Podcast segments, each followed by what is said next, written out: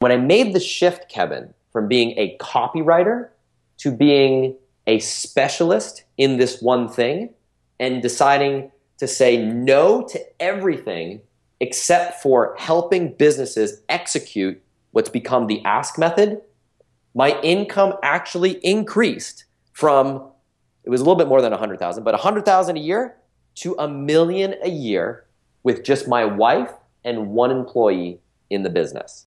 You hear all the bull about marketing every day. Make your money in your sleep. My new offer is crushing it. My guru could beat up your guru.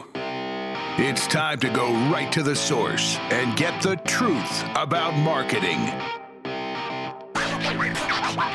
With your host, the founder of CopyChief.com, Kevin Rogers. Hey, welcome back to the Truth About Marketing. It's Kevin Rogers here with another great episode. My guest today, Ryan Levesque, is the author of the number one best selling book, Ask. I'm sure you've read it. It was featured by Inc. magazine as the number one marketing book of 2015. What? and and if that wasn't enough, by Entrepreneur magazine as the number two must read book for budding entrepreneurs. Very impressive, my friend. Uh, Ryan has used the Ask method to help build multi million dollar businesses. Get this in 23 different industries, generating over 100 million in sales in the process. And since then, his students have used the Ask method in thousands of different industries. Ryan, thanks for being here, brother. Kevin, my man, I'm super pumped to be here. Gosh, I could listen to you all day long with that voice, with that mic. And I've told you this before. It is just something about your voice that I could just sit there and I could have you read pages from like any book and just I would pay money for that. And I, and, I, and and and if someone's listening to this right now, can I get a hell yeah? Isn't that the truth? I'm a, so I'm so pumped to be here, man. That's the real secret of your success flattery. Exactly. So thank you, my man. Uh, so, listen, here's what I love about this because we've known each other quite a while. We met in Austin a few few years back. Yep. And you were primarily a copywriter then. I think most people either don't know or totally forgot that you started out as a copywriter. So, how did all that go down? Yeah, you know, I'm, I'm glad you brought that up um, because, especially, and thanks for the warm introduction. Um, no, I appreciate that. When I, w- whenever I, people hear like that, I've been in 23 different markets, I've generated 100 million dollars in sales in the process.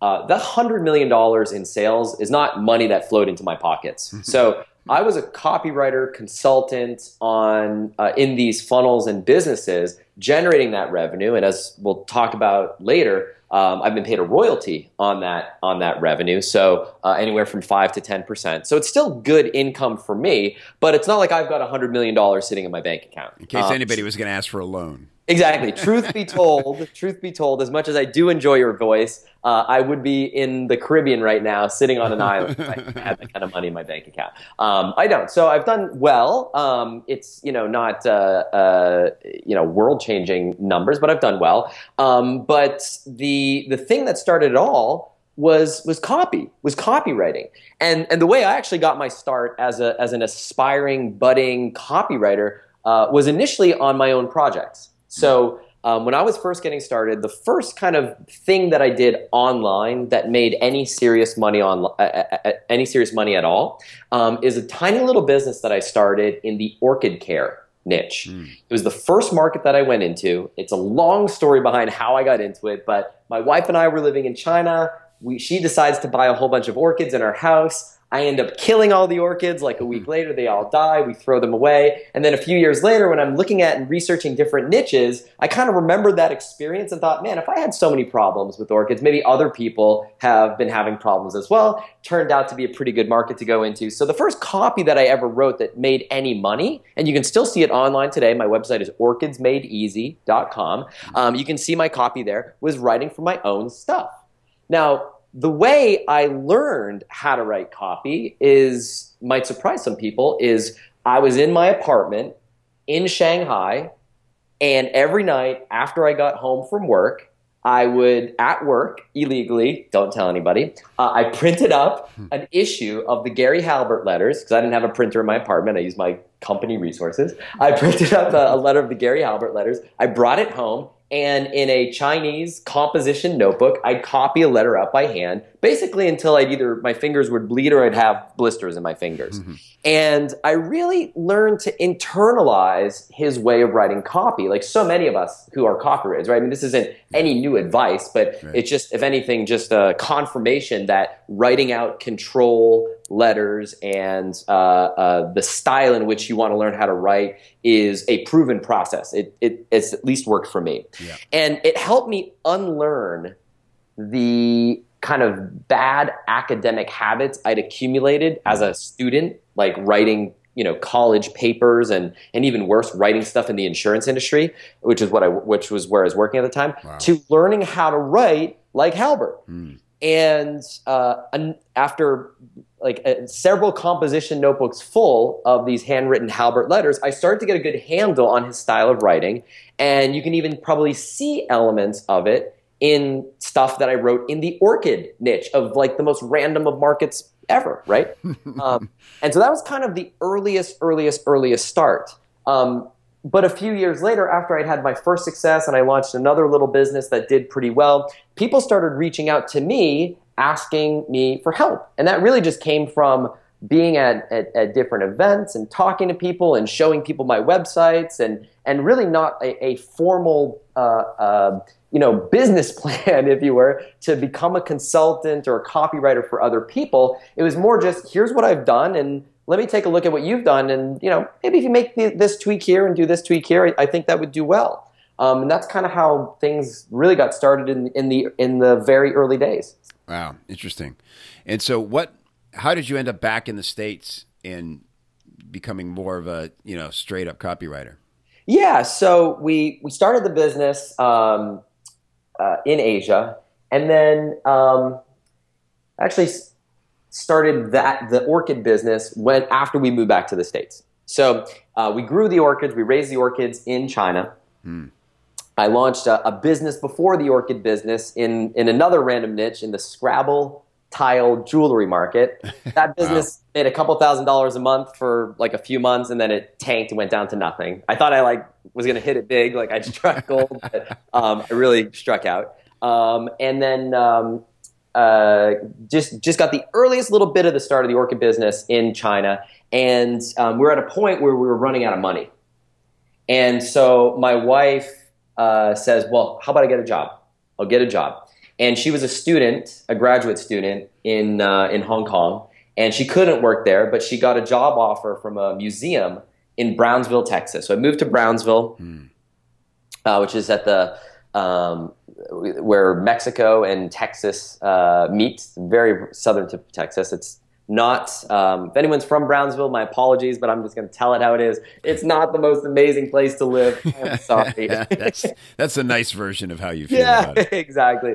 Put this way there it, there it's a city of uh, over almost 200000 people which is a pretty big city. And um, there is not a barnes and nobles uh, with that's how i describe it. Like a city of 200000 people should support a Barnes and Noble. if it doesn't, never occurred to them to pick up a book. Lot, lots of saloons, but yeah, not, exactly. a, not, a, book to be found. The saloon to Barnes and Noble ratio was really high. so anyway, so we're there and uh, making a little bit of money, doing okay. Um, and then eventually we moved to Austin. My wife, we're doing good enough, and my wife quits her job and she decided to join me in the business. And I'm able to spend much, much more of my time on the stuff that I think I'm starting to get a little bit good at and, and what I enjoy, which is the, the marketing side, right? I'm not spending time on the like, you know, building websites and customer service and fulfillment and, you know, vendors and everything like that. But I'm able to spend what, what I think I'm, I'm starting to get kind of good at. Um, and uh, the way my start as a copywriter or consultant start. I actually started as a consultant first, as a coach, really, uh, was when I met a mentor of mine, a man by the name of Dr. Glenn Livingston. And he was coaching uh, uh, students through his process, which involved using surveys to uh, figure out what it is that people want and then give it to them. And he went on to become one of my, if not the most important mentors in my early life as, a, um, as an entrepreneur. Um, and his methodology serves as the foundation for what's come to be known as the ask method, which you mentioned, uh, Kevin, in my introduction, and uh, what what we talk about in the book. Um, but at the time, I was still like a nobody. I was I didn't have any best selling book. Nobody knew who the hell I was. Nobody had ever heard of any of my websites or anything like that. Um, but Glenn, as a student of his. Uh, took a look at my stuff. I started coaching under him. And one day he reached out to me and said, You know, Ryan, you know my methodology as good, if not better, than I do. What do you think about coaching people uh, who um, who are interested in working with me when I get filled, when I get filled up. Because he, he would, you know, he would take a handful of coaching students, but um, you know, eventually he'd get filled up. And I said, sure, let's do it. And I started, Kevin. My rate was two hundred ninety-seven dollars a month. That's what I charged. wow. Literally three hundred dollars a month. Wow. And what they got for that was every week they could post anything uh, to a private message board, and I would respond to that post within forty-eight hours. Wow. And a lot of the stuff that people were posting to me was copy. They'd say, "Hey, can you take a look at this email for me and tell me what you think?" Or they'd say, "Hey, you know, here's my sales letter. How would you reward it?"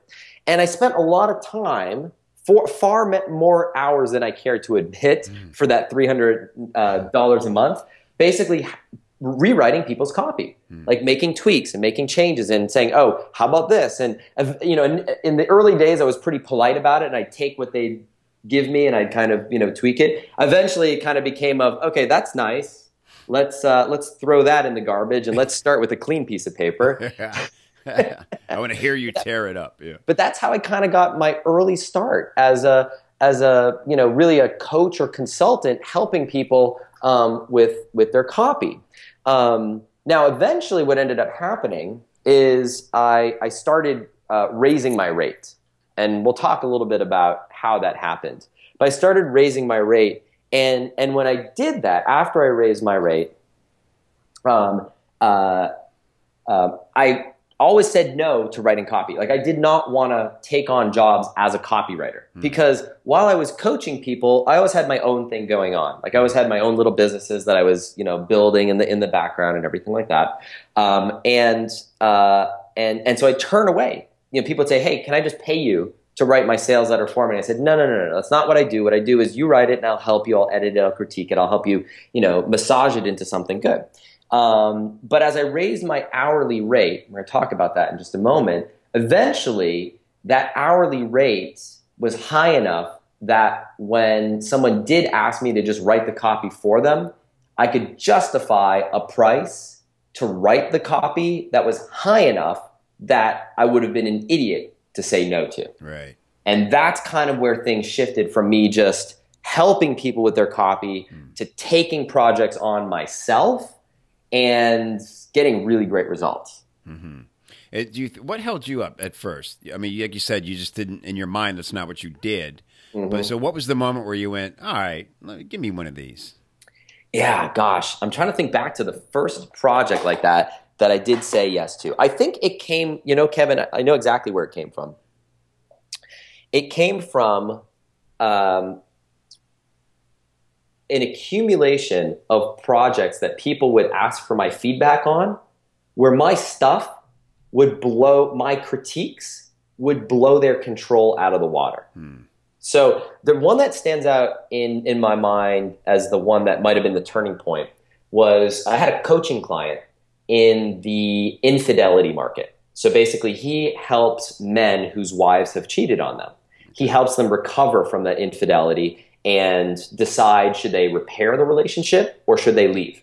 And it's a t- there's a ton of pain as you can imagine and anguish in this market. Mm-hmm. And he had a sales letter and a headline that had been doing okay for years. And we had been working together for a couple months. And I said, you know, this is, let me tell you what you really want to say in your sales letter headline. And the original headline was kind of long and it was like, you know, if your wife has cheated on you and you don't know what to do about it, this could be the most important letter you've ever read. You know, some, you know, standard copy construction, something like that. Right. Um, and I said, no, no, no, no, no. But it was even longer than that. I said, let's try this. Let's try this. That cheating bitch, but I still love her. What the hell do I do now?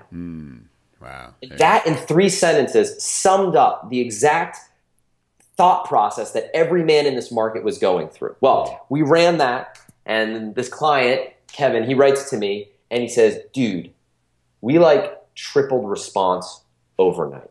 Wow. And I think that was the time where it's like, okay, like I think I can. You know, the thing holding me back, in all honesty, was fear of failure. Right? Right, I didn't want to like write. I didn't want to charge someone money for something, and then um, and then uh, and then it failed. Right. And so I had another client at the time who had a big business, and um, and his business is in the business funding niche. He's still a client of mine today, and his was like the first kind of real job that I that I took. And what ended up happening is he says, "This is funny." So um, you totally like re- like bringing back memories. This is like years ago. Um, I haven't thought about this in a long time, but but the way this happened was he wanted to do a VSL. So he's like in a non-traditional VSL business, but I had done a few video sales letters in my own stuff, and you know I'd con- been consulting with him um, for maybe a, little over a year at this point, and he trusted my judgment and my my advice, and he said, "So what should I do?" And uh, he said, "I said, oh, you gotta just hire someone to write the VSL script for you." And he's like, "Well, do you know anybody?" You know, because I was more plugged into the direct response world than he was. And I said, "Well, let me give you a couple names." And I, I gave him one. He's like, "Well, no, no, no, just tell me who do you recommend?" And I gave him a name. Um, and and and the guy that I recommended uh, wrote the letter, uh, the VSL, and um, I think he charged him eight thousand dollars. And he uh, he he you know asked for four thousand up front, and um, my client got it back and came to me and said, Ryan, like I can't use this. This is this is this is garbage. This is not going to work. And so I went back to this copywriter, um, who's a friend of mine. I'm obviously not going to name his name, but I went back to this copywriter. I went to him and I was like, um, like, hey man, like it's not going to work, dude. It's like it's it's like it just he's not. It's like so far afield. I'm like, to be honest, like this might work in a different market, but this is not going to work in his market. And and and my friend was like, you know what, you know what, here, let me pay you back. Let me pay you the four thousand dollars that he's already paid me. I won't take anything. Um, it's just not my in my wheelhouse, and, and and you do it. And so my friend paid me four thousand, and then I told the client, I said, pay me the remaining four thousand, and I'll do it. So I got paid eight thousand bucks to do this this um, this script for this VSL. It was the first thing that I had ever done, um, and, like for just doing it from from scratch. And uh, I'd love to say it was a home run, but in reality, it kind of just did okay. Mm-hmm. Like it just did okay. It wasn't like a massive home run or anything like that. It also wasn't like a dismal failure. I think they ran it for you know six months or so, and then kind of was like you know mediocre, and then just moved on to something else. But it's when I realized, holy crap! Like I can charge like eight grand Yeah. which was a lot of money for me at the time. Eight grand to do like a 20 page script. And it would take me, you know, it took me, you know, maybe a week to, to, to do the thing with um, a few other things going on. And that's when I kind of made the shift and I said, I can do this. Like, I can do this and I can start charging like decent money to do this. Wow. So cool. Uh, what a great story. And I, I love how everybody handled that situation. I just want to say, right? Yeah, it was That- cool. I mean, the guy who wrote it was a friend of mine. Yeah. He's like, he didn't want to burn the bridge with me. And he's like, I didn't really spend a whole ton of time on it. And you were honest with him, right? Yeah, I mean, and I, it's I think at the end of the day, I think I made him keep like a thousand bucks. I'm like, dude, just keep like a thousand bucks, so because you did put work into it, and you know, and it was just fair all around. Like everyone did it. Plus, you, you had a model of what not to do, so that was helpful. oh, exactly. It was like, okay, this this is my shitty first draft. Excuse me. This is my SFD. Uh, I don't have to write a first draft because it's here for me, and now I can I can start with something. uh, my throat clearing is done. Exactly. Yeah. Oh, that's funny. Um, but um, you know, I'd love to say, well, my career took off after that um, as a copywriter, but really it didn't, because I was just a copywriter. Like I was just a copywriter, just writing copy, and it's not like people were chasing after me, like you know, oh gosh, I got to work with this guy Ryan or anything. It was nothing like that at all. Um, but I was doing this this thing in the background, right? Where I had my orchid business at the time. At this point, it had it had um, scaled, and that was kind of what was paying paying you know covering our bills and paying our mortgage and paying our lifestyle. Um, this this consulting work was kind of like nice extra income, but it wasn't like um, you know it wasn't like my main thing at the time. Um, and uh, I had launched another business in the memory improvement market, kind of modeling what I did in the orchid business.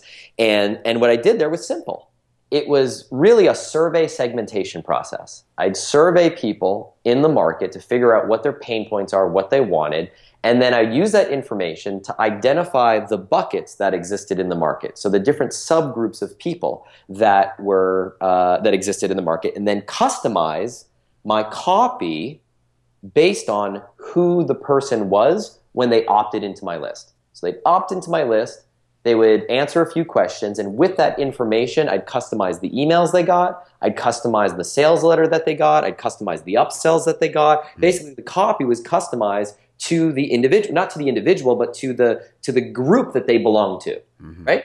And I didn't think that this was anything special. I was like, okay, that's you know that's that's cool. That's what I do. And I would tell people this, like at events, and people would say, like Ryan, like I totally get why your stuff works so well. Um, I just don't have the time to do it. Like, can you help me with that? And I kept saying, no, no, no, that's not what I do. You know?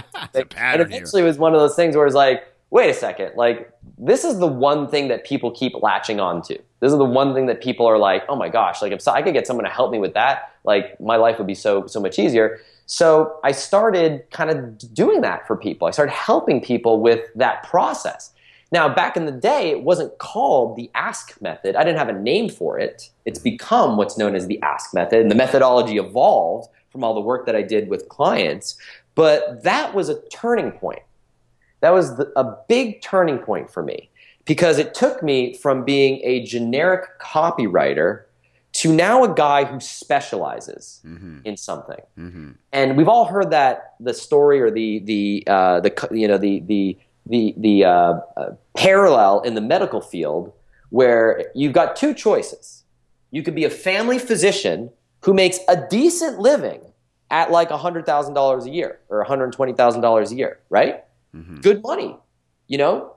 But you went through eight years of medical school and you didn't make any money during those years and blah, blah, blah. But, you know, family physician, $120,000 a year, a generalist, or you can become a brain surgeon and make a million dollars a year. A hundred thousand or a million. And when I made the shift, Kevin, from being a copywriter to being a specialist in this one thing and deciding to say no to everything except for helping businesses execute what's become the ask method, my income actually increased from it was a little bit more than 100,000, but 100,000 a year to a million a year with just my wife and one employee in the business. Wow. It was the biggest turning point. Going from being all things to all people, a, a marketing consultant, a generalist, a copywriter, whatever you want to call it, to being the ask method specialist. Hmm. That's it. Wow. Now, I just want to, because that, that's awesome, dude. And, and so, but was there a big tech thing? I don't want people sit, hearing this and going counting themselves out because, well, there must have been a software or something that, that made all this happen. Oh, that's the beautiful thing. I'm not techie at all. Hmm. And and so I would tell people, so when people said, "Yes, can I get help with this?" I'd say, "Well, listen, I'm not a tech guy. I can't build it for you. I can't build the pages for you. I can't set everything up. What I can do is I can come up with the hooks, I can come up with the strategy, and if you want, which we'll talk about in a moment, I can write all the copy for you too." Hmm. And so initially, I only consulted. I only consulted with people who wanted to do this. And so I was doing none of the work and just telling people what to do. Great. And the businesses that came to me, they would say, "Oh, you know, honestly, the tech part's not where where I need help. Like I can find someone on Upwork, I can find someone on Elance, or in some cases, businesses they they had like a small tech team or tech person. Mm-hmm. That wasn't the challenge. The challenge was writing copy that converted. That's the challenge, and the strategy of figuring out what the buckets are. Right? I mean, if you're a good copywriter, if you if you're worth your, you know, uh, uh, uh, if if if you earn what you get paid as a copywriter, a big part of what you do is research That's right. right? I mean, like research is what it's the whole like if I had five hours to chop down a tree, I'd spend the first hour sharpening my axe. Well, that's kind of the research part of writing copy, right? If you're spending one hour researching and four hours writing copy, you're probably doing it wrong. Right. Right. Research is what you fill yourself with all that research, so that way when it comes down when it comes time to sit down and write, the words flow effortlessly from your fingers because you know exactly what the market wants. Right. Like you can just see the person. You're not even looking at your Microsoft Word doc. You're looking through that doc as if your computer screen is a pane of glass and you're looking right at that prospect on the other side. Right.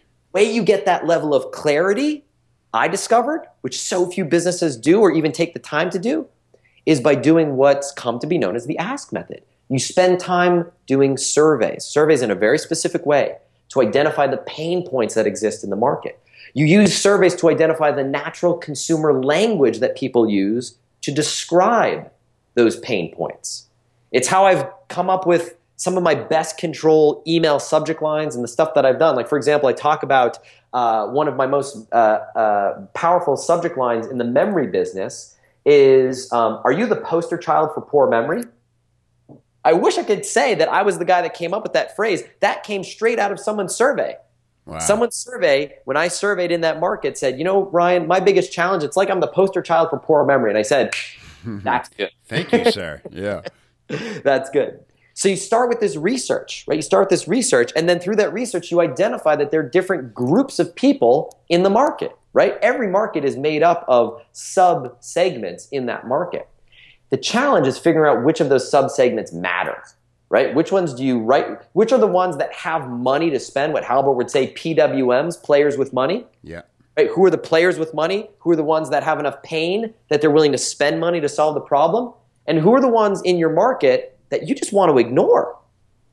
Where's the signal versus the noise? Well, when you have a process, a research process that helps you identify that, not only do you know what the pain is in your market, what the natural consumer language is, but you also know which buckets to focus on and how to communicate to those buckets differently, right? So you can see, Kev, the the the devil in the details here is mm-hmm. all about copy. Right, right, right. The tech, once you figure this stuff out, I mean, you could just draw a flow chart, send it to someone on Upwork, and say, "Hey, I want this web page to go to this web page. I want it to connect like that." That's that's commodity work. Yeah, like yeah. find that those type of people all day, every day. Yeah but writing the copy and the thinking behind that copy, that's where the true opportunity is. So I realized when I when I made this switch. Now I wish I could say my path from you know uh, roughly hundred thousand dollars to a million dollars was like this gradual curve upward. It actually happened in uh, in evolutionary terms, uh, in terms of punctuated equilibrium. Now, punctuated, punctuated equilibrium is an evolutionary theory where some people who believe in evolution, let's just pretend for a moment we believe in evolution. Uh, people who believe in evolution, uh, there are two theories. One is gradual, right? Which is like, you know, we gradually got rid of our fins. Every generation, the fins got a little bit shorter, a little bit shorter, a little bit shorter until one generation, the fins were no longer there. Right. Punctu- punctuated equilibrium is something major happens. There's a mutation in a gene. There's something environmentally that happens where in one generation, there's one person who has this mutant defect where the fin goes away, and that becomes the dominant trait. So when that finless person reproduces, that trait carries forward. So it's a, it's it's it's equilibrium, no change, a plateau, punctuated by big changes. Mm. And in my path from $100,000 a year to a million dollars a year, there were three big leaps, three punctuation points that took me there. And what I thought would be helpful would be maybe to talk about those three leaps, like the three changes that I made that transformed my income as a copywriter. I'd love to hear them. So let me take a sip of water here so I can. And I, just want to say something I can't help but point out. I love this irony that you discovered, uh, you know, the ask method essentially with the memory market, you know, and then you're like telling people what they said, and they're like, I didn't say that. it's like that must have been a, a, hard market to prove it in, right? Like, yes. I don't remember saying that, but if you said I did, I guess that's a fact. The ironies never, you know. I don't remember signing up for this email list. Unsubscribe me from this crap. Spam rates in the memory market are through the roof. I don't remember buying this program. Why are you sending me stuff? Uh, oh gosh, um, yeah, challenging market for that reason. Um, but um, so the first, uh, um, the first big leap for me, the first big leap was what we just talked about. Going from being a happened after going from what we just talked about. It went from uh, me being a copywriter or a marketing consultant to being the ask method specialist or an ask method specialist, right? Um, and doing that one thing. Well, You- what ended up did happening? You, did you give it that name? At, at- I didn't give it. I didn't give it that name. I didn't have a name for it. Yeah, it was just like you know, the, I kind of was known as the survey guy or Right. the survey funnel guy or you know these kind of informal formal names. But but at, what, suddenly, what I realized is that people people had a uh, there was a hook in people's brains that they could hang my hat on Mm, right? It's like if you think about all the people in your life, think of it as like a, a hat rack, and every one of those people that is in your life has a hook. Mhm. And you need to be a hook in people's brains so that they can remember you as somebody, right? Not just, oh, another copywriter. You need to be the guy, right? Yeah. Um, the guy who does something. Well, people, clients of mine especially, started talking to their friends about what I did. And he's like, oh, you know, uh, I have this guy, he does this survey thing that works really well. Uh, you should talk to him, right? So I suddenly became a specialist. I went from family physician to neurosurgeon. And what that did is it changed, changed the whole dynamic. For the first time in my life, for the first time in my life, instead of chasing after clients, clients started chasing after me Oh yeah. right? And this is so counterintuitive and it was so scary. I remember the conversations I had with myself in my brain. Well, what if I if I stop doing all these other things? Well, then there are going to be so so few people, so many less people who want to work with me. And so maybe I should keep doing the other things. Maybe because I could do AdWords for people, I could help them with their AdWords stuff. I could help them with, um, you know, obviously writing copy. I could help them with design their email sequences. There's a lot of different things I could do. And if and if I just say I'm this one thing and I do this one thing only, isn't that going to turn down my opportunities? Well, the exact opposite ended up happening for the reasons that we just talked about. Yeah. So the first income leap was I was able, because there was so much demand to work with me, I was able to raise my consulting rate. So I went from $297 a month and eventually I raised it to $597 a month and then 797, then 997. I remember I was stuck there for a while because I didn't think I could charge $1,000. And this is month, not an hour, $1,000 a month. Um, eventually I did uh, 997 uh, a month. So I was doing, uh, and then I switched from doing uh, uh, uh, uh, weekly posts to weekly phone calls. I did 60 minute weekly phone calls.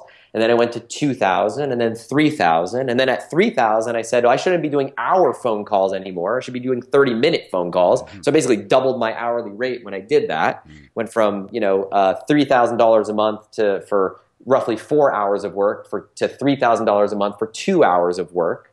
And then I went from 3,000 to 4,000 and 4,000 to 5,000. That's kind of where I was at when I stopped doing any one on one work. I went from $297 a month, basically working for McDonald's rates, right, to $5,000 a month for what became two uh, bi weekly 30 minute calls. And that's when I raised my rates from basically, you know, $5 an hour to $5,000 an hour Wow. uh, effectively as a consultant. Now that happened over a period of years, and if you're listening to this, th- those numbers probably won't happen to you. Like there's a lot of other conditions that help make that possible. But whatever you're charging right now, I I'm willing to bet that you can charge more. Oh yeah. I'm definitely willing to bet that. Yep. And if we have time, I can talk about how I was able to do that not only for new clients, but also raise my rate for existing clients as well and keep those clients, right? So the first big income leap was shifting from general copywriter to being a specialist uh, i- implementing this ask method consulting, helping people with this ask method, and um, and then going from this dynamic of me chasing after business to clients coming to me because of the reputation I had with my other clients of getting results and doing well, and basically specializing in this one thing. So that was the first major income leap. Great. Now, the second major income leap was when I started actually doing the done for you work. And when I say done for you, I'm talking purely copy, Yep. just copy. So, um, so eventually, I'm starting to charge. At this point, I'm probably charging maybe two thousand dollars a month or twenty five hundred dollars a month, something like that. And I just dabbled a little bit in writing copy for clients, like the eight thousand dollar video sales letter that I mentioned, and like a few other kind of one off small things here and there maybe an email sequence, but nothing really steady. I didn't find my thing yet. Um, but once I started consulting with these businesses, I was able to kind of figure out what was needed to do one of these projects. And it was pretty simple. It was okay, I got to send traffic to a landing page. On the landing page, there is a, a quiz or a survey. On that quiz or survey, the survey basically asks a question to figure out what bucket someone goes into bucket A, bucket B, bucket C. From there, they're directed to one of three sales letters or video sales letters. The sales letters are 80% the same. And really, what I do is customize the opening, customize the opening, because that's the most important piece. And then if someone doesn't buy, then they're added to one of three email sequences. And those email sequences basically have 10 emails each, right? Mm-hmm. So in the memory market, for example, uh, three big buckets. You've got students, you like college students, grad students. Mm-hmm. You've got seniors concerned about mental decline. So these are older men and women who want to improve their memory because they're worried about mental decline. And the third group, which is interesting, is a different group, which is returning students. These are people in their 30s, 40s, and 50s who are going back to school, going to like University of Phoenix or something like that, or going back for a professional certification after being a non-student for years and years and years. So to do one of these projects, I have to write the copy for a landing page that everybody goes to. I got to figure out what my survey is going to say. And then after they take the survey, they go to one of three, in this case, video sales letters one for students, one for old people, and one for returning students. Mm. And then depending on which of those buckets they fall into, I write 10 different emails right? So roughly, you know, 30 emails, but those emails, there's a lot of overlap between them. They're just kind of customizing it, you know? Yeah. I'm using different testimonials for the old people, different for the students. I'm citing different benefits and pain points. I'm talking about, you know, cramming for exams for the students and, and um, talking about, um, you know, losing your keys for the um, older people. Um, and so that was kind of a project, right? So I kind of knew how much coffee was involved. And I had someone who said, you know, Ryan, I appreciate your consulting, your advice, and the issue is I don't have time to write the copy. What would it cost to just have you write the copy for me? Now I'd already consulted. I'd already worked with them on doing the survey and I got paid for my, you know, the hours I spent consulting. And now on top of that, they wanted to pay me to write the copy. And I just pulled a number kind of, you know, out of thin air. And I was like, 20 grand. And they said, done. And I said, crap, I didn't charge enough. I meant 40. Did I say 20? Exactly. 20 grand for the, for the, for the landing page. and, uh, and, uh, and basically that's what they got. They got landing page copy. They got three versions of a VSL, which were 80% the same. And third in, you know, three, 10, uh, um, three different 10 email sequences mm-hmm. for 20 grand. Plus I continue to get paid my my retainer mm. every single month of like at the time was like two or two grand or twenty five hundred dollars, and I got a nice lump sum for twenty grand. And we'd already been working on the project together, and I said, "Hmm, this is an interesting model," and that's how I started charging. Basically, I said, "Okay, to work with me is two thousand dollars a month, and that gives you a weekly call with me."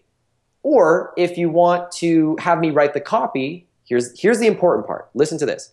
It's $2,000 a month for my time plus, plus, and I raise the number, 30 grand for me to write the copy for you. And what you get with that is landing page, you know, three variations of your video sales letter, three different email sequences. Boom. Awesome. And the key was it was in addition, not instead. Yes. And the only time my clients got access to me and my time was when they were paying for it. Yeah. That's That's a mistake I see so many copywriters oh, yeah. make. They look at that big check and they say, 20 grand, awesome, I'll take it. But what happens is the client spends so much time, they're on the phone with the client, they're getting stuff back and forth to the client. No, the way, you know, what, what would end up happening is you pay me my 20 grand, I'll submit an, a, a, a draft to you. You want to discuss it? Great time to do that would be on our next scheduled weekly call, which you're paying me for. Boy, all the freelancers are listening to this going, oh, it's a dream. You know, we, we get caught up in this sort of like guilt over the money, right? This constant, like, you know, simmering imposter syndrome. Yep. It's, yep. It sounds like you got over that pretty quick. Yeah, I mean, it just it happens gradually, right? It's like you know, you, you just keep raising the numbers a little bit, right? Mm-hmm. It was that mm-hmm. eight thousand dollars sales letter and the, and I didn't even have the confidence to charge that myself. I, I had someone else do it, right? Yeah. Who charged eight grand, Right. and then I took over the project, and I said, "Crap! Well, I guess I could. I'm worth eight grand, right? Right. Um, and just kind of gradually increasing the numbers like that. Mhm. Um, let's see. Um, and so that was my second income leap. Um, let's see. I'm, I've got a call after this. I'm just letting this person know. Okay. Wrapping up my interview. Because we have a Um, third I- third I- leap to go. Yeah, I've got a third leap. You've teased Um, us now. Yes, I can't not reveal it. So basically that. Okay. And and the key was the reason I was able to charge so much for the for the copy was because it was anchored on my consulting rate. Mhm. Right? Because it was well, it's you know, I'm five hundred dollars an hour to get on the phone with me, and a project like this is gosh, it's gonna take me 40, 50 hours, Yeah. whatever. Right? Right. Um, and so that's how the the the the it was it was easy for me to justify those numbers. Um, okay, so that was the second one. The third one, the third one was adding royalties. So what ended up happening is I would pay. So basically, when someone worked with me, eventually I had the gonads to say, you know what, I get paid a success participation fee. And one of the ways that I justified that was I I would only I would not take competing clients. So I'd only take one client per niche Mhm. so that I knew that they weren't going to be competing against each other and there would be no weirdness about sharing ideas, sharing copy, or anything like that. But I said, um, because I'm making a huge sacrifice and I'm turning business away, which is true, Yeah. which you can say as well, Sure. is because uh, is is uh, the way to offset that is I've got to participate in the success of our project. It's just plain and simple. And the most common number that I uh, charged was five percent. So basically, uh, uh, eventually, the way my rates came were: here's the deal. You want to work with me? There's three. There's there's there's uh, there's there's two options. One is um, it's five thousand dollars and five percent. I still charge the five percent. Five thousand dollars a month and five percent to work with me, or it's five thousand dollars a month for consulting plus fifty thousand dollars, which was the number that I kind of uh, ended up with towards the end of when I started when I no longer did this. Fifty thousand dollars, um, and uh, it comes also comes with a five percent royalty. And so when I did that 5% royalty, what ended up happening was, you know, if you had 20 clients, you'd have 10 of them that the royalty really wouldn't pan out to be much, right? Yeah. Because 5% of, you know, Is that gross?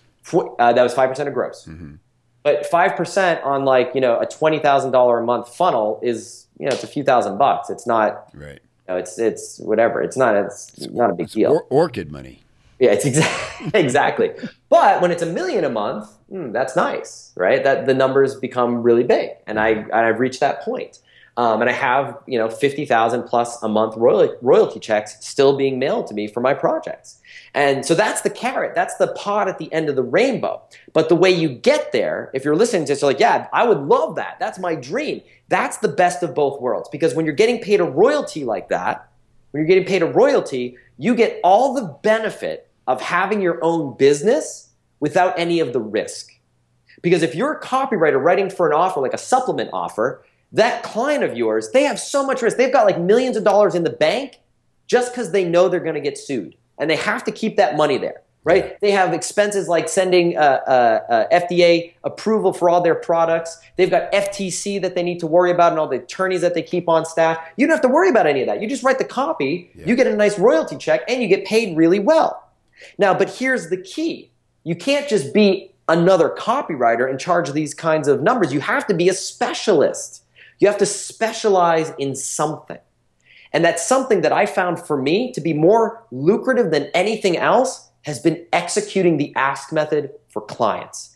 And that's the big thing that I want to leave people with here is when you find something that is working really well, like for example, the ask method, the opportunity as a copywriter might not be executing the ask method for your business. Like it might not be building a ask funnel for you for your copywriting business as a freelancer.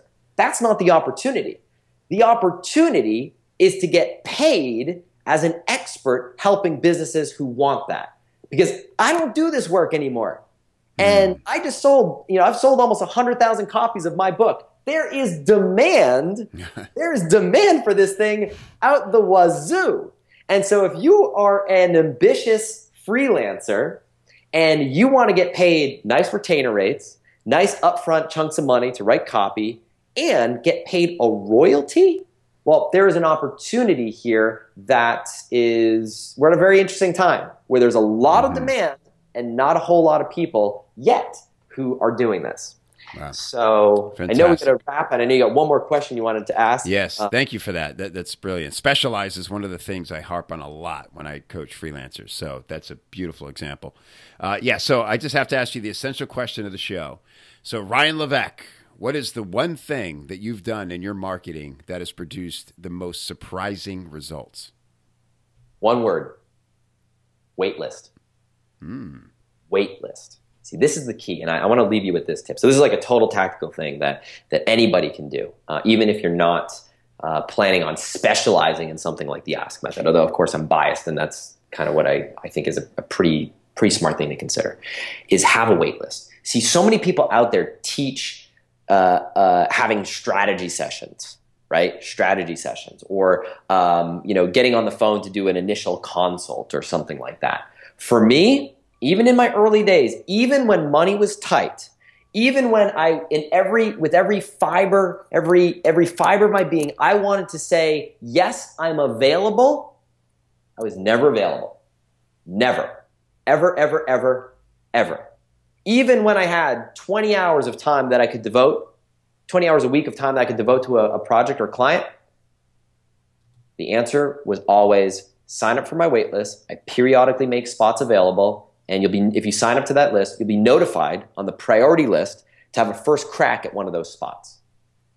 That was it. Hmm. Standard answer. And then you know, it was wordsmith better than I just worded it right there. Yeah. But what ended up happen, it, what ends up happening, and you've probably experienced this in your own life, and we all know this, but we kind of have to remind ourselves of these lessons for our own business. You know this for your clients, but it's it's it's, it's hard to do this when you're, you know, maybe you're just scraping sure. by. You could really use another gig this month. It's it's people, you become so much more desirable, right? You become the ball of yarn being pulled away from the cat instead of the ball of yarn that you're shoving in the cat's face. Cat doesn't want to play with the ball of yarn that you're shoving in its face. right? right? You got to roll that thing away. You got to pull it away. And all of a sudden, that cat who's sitting on the couch cleaning itself doesn't want anything to do with you. All of a sudden, is interested. Mm-hmm. That's how you get clients interested in working with you. Waitlist 100% of the time, no matter what periodically make spots open, available. I would do it on a monthly, bi monthly basis every couple months, depending on what I wanted to do. I'd keep it unpredictable so it wasn't on a schedule. People would get added to my list, and I'd have people sign up for my wait list and literally, quite literally, years later, say, Ryan, I've been on your wait list for years. I've seen you open up spots every couple months, and the timing just wasn't right, or I couldn't pull the trigger, or whatever but I didn't want this time to go by without taking advantage of the opportunity. Mm. So I grabbed the spot as soon it became as soon as it became available, and I am so excited to work with you. You'll have clients that'll be so thankful for the opportunity to work with you. You're not going to have any of those issues you have when you've got clients pushing you around on your copy. Right.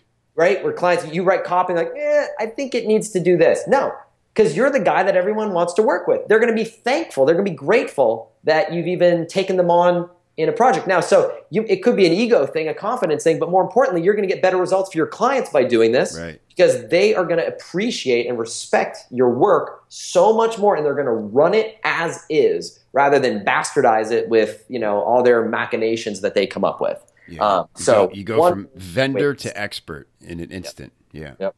Mm-hmm. Awesome, Ryan. Cool.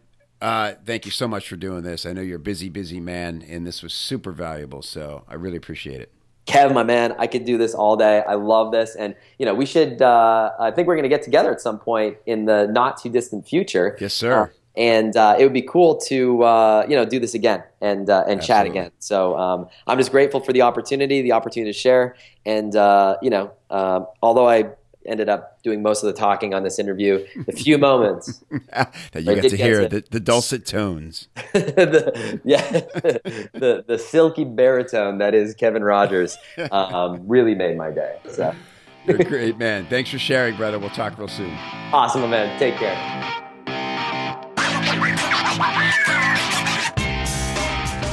Hey, wow, what an amazing interview with uh, Ryan Levesque. I mean, that was pretty cool. He just walked us through his entire career as a freelance copywriter and showed us how he built a multi million dollar business, getting $50,000 royalty checks in the mail from work he did months ago or years ago.